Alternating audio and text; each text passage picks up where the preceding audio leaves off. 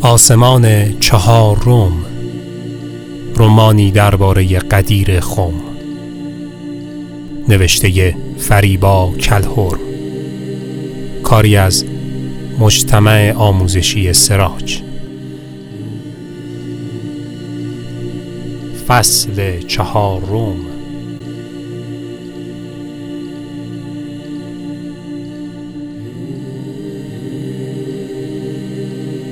تیهان بود که می آمد و پشت سرش قباری قلیز به هوا بر می خواست. الیاس در میان قبار از سوار دیگری را هم دید که به دنبال تیهان میتاخت. گویی می‌خواست به تیهان برسد و او را از رفتن باز دارد.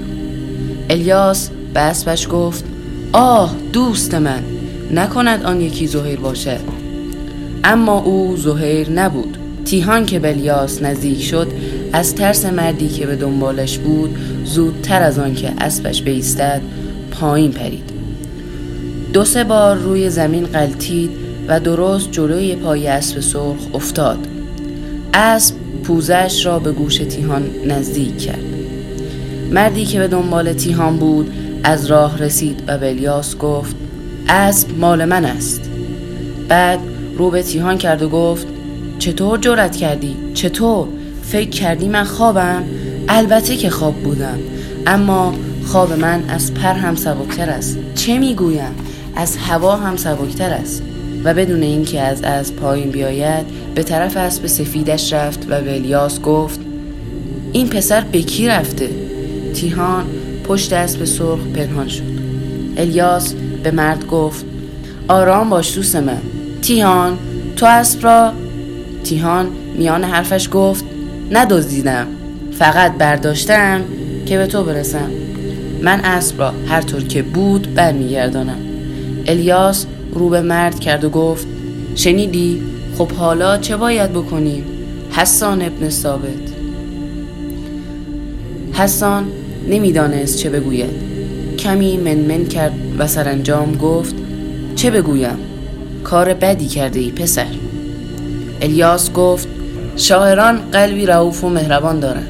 بگذر حسان. حسان ابن ثابت گفت ای کاش مرا نمی شناختی بسیار خوب.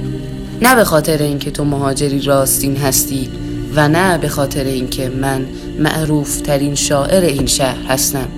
بلکه به خاطر پدر این پسر که من خوب می شناختمش و در جنگ خیبر شهید شد از تقصیرش می گذارم. الیاس خنده ای کرد و گفت چقدر خوب که ما هم دیگر را می شناسیم دوست من. بعد رو به تیهان کرد و گفت پدرت به دادت رسید. وگرنه چطور می‌خواستی از دردسری که درست کرده ای خلاص شوی؟ ناگهان حسان گفت صبر کن. به همین زودی پشیمان شدم. تیهان باید سه روز دقیقا سه روز در خدمت من باشد باید در آبیاری نخلستانم کمکم کند. تیهان وحشت زده گفت می‌خواهم با الیاس بروم نمی‌توانم. حسان گفت برو. اما برمیگردی که؟ بر نمیگردی؟ بعد بدون آنکه منتظر جوابش شود افسار اسبش را گرفت رو برگردان و به طرف مدینه به افتاد. الیاس کمی دور شدن حسان را نگاه کرد. سپس به طرف تیهان برگشت و گفت و حالا دو سوار و یک اسب اما اسب من خسته است. تا مدتی باید پیاده برویم. تیهان پرسید کجا؟ الیاس جواب داد به مدینه به خانهت تیان گفت اما من می‌خواهم با تو بیایم. چه می شود اگر مدتی از خانه دور باشم؟ هم برای من بهتر است و هم برای آنها. چه می شود اولین سفر واقعی من رفتن به قبیله مادرم باشد؟ اسب سرخ شیهی کشید و تیهان گفت این اسب هم موافق است. الیاس گفت تو چقدر پرحرفی پسر.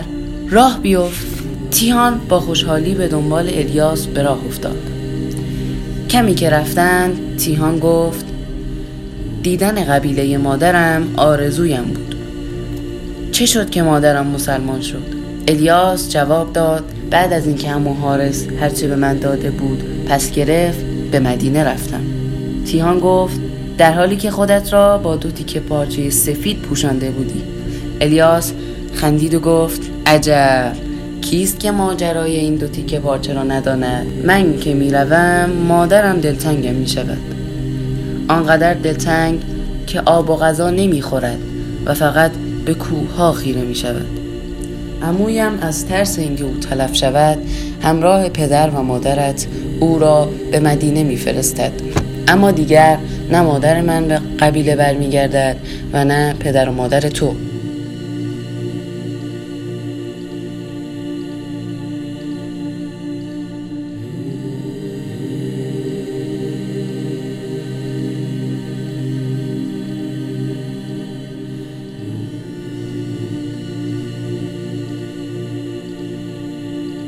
سمرا زهیر را تکان داد و گفت بلند شو زهیر بلند شو.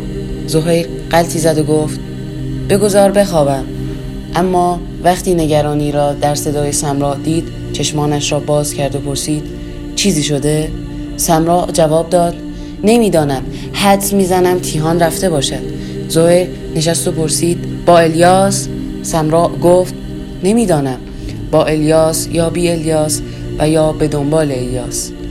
زهیر گفت از کجا میدانی؟ شاید همین دوروبرها باشد. همه جا را دیده ای؟ سمرا گفت در خانه نیست کوچه هم نبود. اگر جای دیگری باشد تو باید پیدایش کنی. زهیر بی هیچ حرفی بلند شد و از خانه بیرون رفت. روز شروع شده بود. پسر بچه ها بازی می کردن. چند مرغ و خروس به خاک ها نک می زدند شطوری جیغ می کشید پیرمردی ماهی می فروخت پارچه فروش بساتش را پهن می کرد و فقط تیهان نبود. زهیر از پسر بچه ای پرسید آیا تیهان را ندیده است؟ پسر بچه جواب داد دیروز دیدمش که آمده بود نمایش تو را ببیند. زهیر پرسید امروز چی؟ پسر بچه گفت می‌گذاری به صورتت دست بزنم؟ می‌خواهم ببینم جنسش چیست فلزی یا گوشتی؟ زهیر خندید و گفت دست بزن. پسر بچه دست زد و گفت من که نمی‌فهمم. خودت بگو از چی ساخته شده ای زهیر گفت خب معلوم است من چوبیم. ناگهان صدایی از پشت سرش گفت. ناگهان صدایی از پشت سرش گفت شاید هم ابری باشی زهیر زهیر برگشت و حسان ابن ثابت را دید. حسان گفت چرا مراقب پسرت نیستی زهیر زهیر با اشتیاق پرسید خبری از او داری؟ حسان به پسر بچه گفت برو حالا که فهمیدی زهیر از چوب ساخته شده برو. پسر بچه بی هیچ حرفی رفت. حسان گفت نزدیک صبح اسبم را برداشت و فرار کرد.